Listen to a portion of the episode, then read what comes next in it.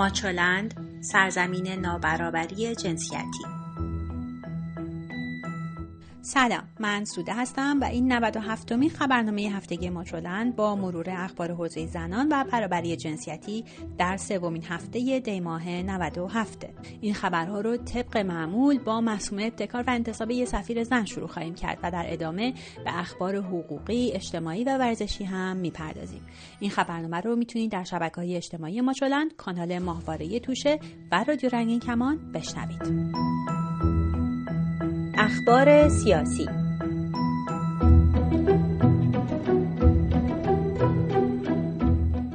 معصومه ابتکار معاون رئیس جمهوری در امور زنان و خانواده که هفته کمکاری رو پشت سر گذاشته با انتقاد از برخی آموزش های بی سرانجام در حوزه اشتغال بانوان گفت در حوزه های مختلف آموزش فراوانی به زنان ارائه شده ولی درصد کمی به اشتغال منتهی شده.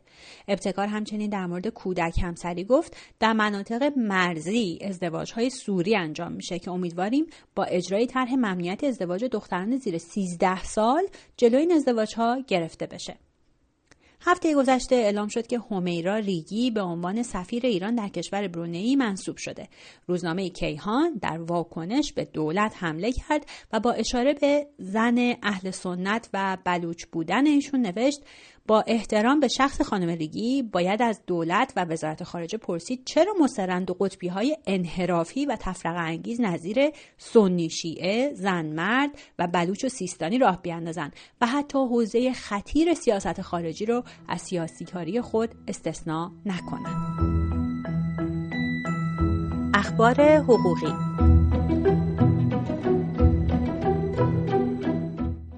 ناهید خداکرمی عضو شورای شهر تهران اعلام کرد که ستاد امر به معروف اصفهان مدعی شده به خاطر توییتاش در مورد حجاب مردم رو تشویق به بیهجابی کرده و پرونده او در دادسرای اصفهان در حال رسیدگیه.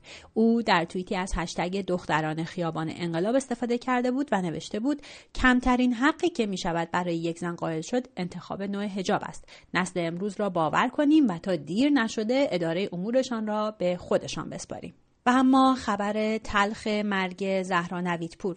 جسد زهرا نویدپور روز یکشنبه در منزل مادرش در شهر ملکان پیدا شد و به بیمارستان فارابی این شهر منتقل شد. زهرا نویدپور پیش از این یک نماینده مجلس را به تجاوز متهم کرده بود. او در ویدیویی پیشینه آشنایی خود را با سلمان خدادادی نماینده ملکان در مجلس توضیح داده و گفته بود که این نماینده مجلس از او که متقاضی شغل بوده سوء استفاده جنسی کرده. دادستانی شهر ملکان دو روز بعد از انتشار خبر مرگ زهرا نویدپور بیانیه داد و اعلام کرد علت مرگ او در ظاهر خودکشی بوده.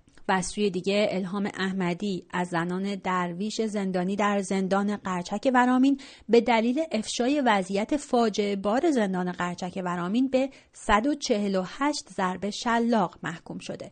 این حکم پس از انتشار یک فایل صوتی در مورد وضعیت فاجعه بار این زندان و محرومیت زندانیان از خدمات پزشکی توسط الهام احمدی صادر شده.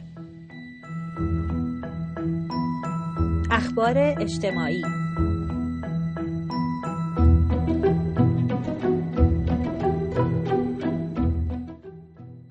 مدیر کل ثبت احوال سیستان و بلوچستان خبر داد که این استان رتبه نخست پایین ترین سن ازدواج در کشور رو به خود اختصاص داده به طوری که میانگین سن ازدواج در میان مردان این استان 26 سال و در میان زنان 21 ساله.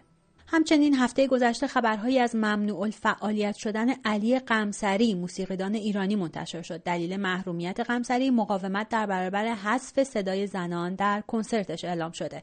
و محمد رحمانیان هم به دلیل تکخانی زن در نمایشش ممنوع خروج شده. یکی از نمایش های رحمانیان حاوی ترانه های محلی با محوریت خشونت علیه زنان بود که زنان خواننده از جمله هانا کامکار در اون ترانه های محلی رو به صورت تکخانی خوندن. خبرگزاری مهر هفته پیش نوشت که بخش دفتر امور زنان و خانواده وزارت آموزش و پرورش در حال حذفه در حالی که پیش از این فرهناز مینایی پور مدیر کل امور زنان و خانواده این وزارتخانه خبر از این داده بود که در راستای بهبود فعالیت های این بخش تلاش صورت گرفته که دوباره این بخش زیر نظر مستقیم وزیر اداره بشه. سریعا بزنیم به خبرهای خارجی. از جمله اینکه داستان درخواست پناهندگی یک زن سعودی تبدیل به تیتر بسیاری از خبرگزاری ها شد.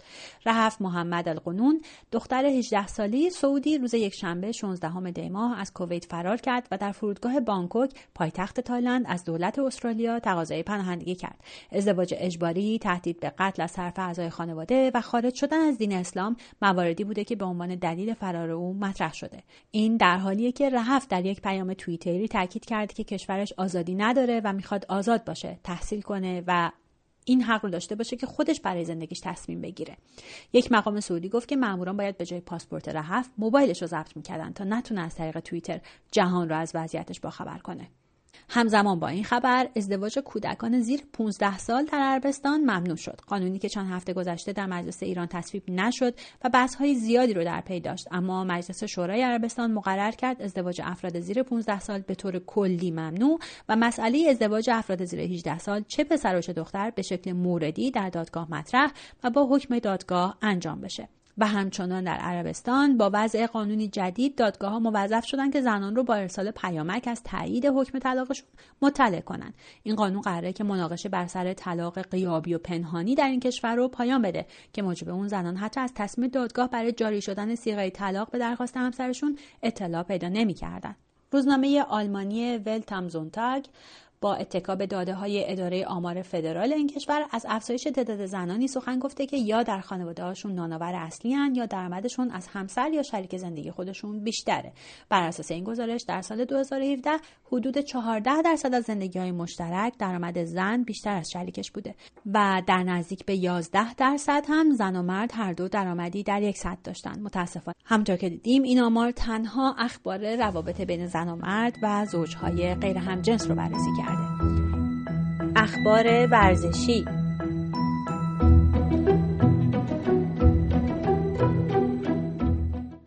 وزیر ورزش اعلام کرد که ها برای حضور زنان در ورزشگاه ها فراهمه و امیدواره که مصوبه شورای عالی انقلاب فرهنگی در این رابطه اصلاح بشه. مازیار نازمی اعلام کرد که فدراسیون فوتبال برای خبرنگاران زن در نیم فصل دوم لیگ برتر آیدی کارت صادر می‌کنه. تا هفته آینده روز و شب خوشی داشته باشید.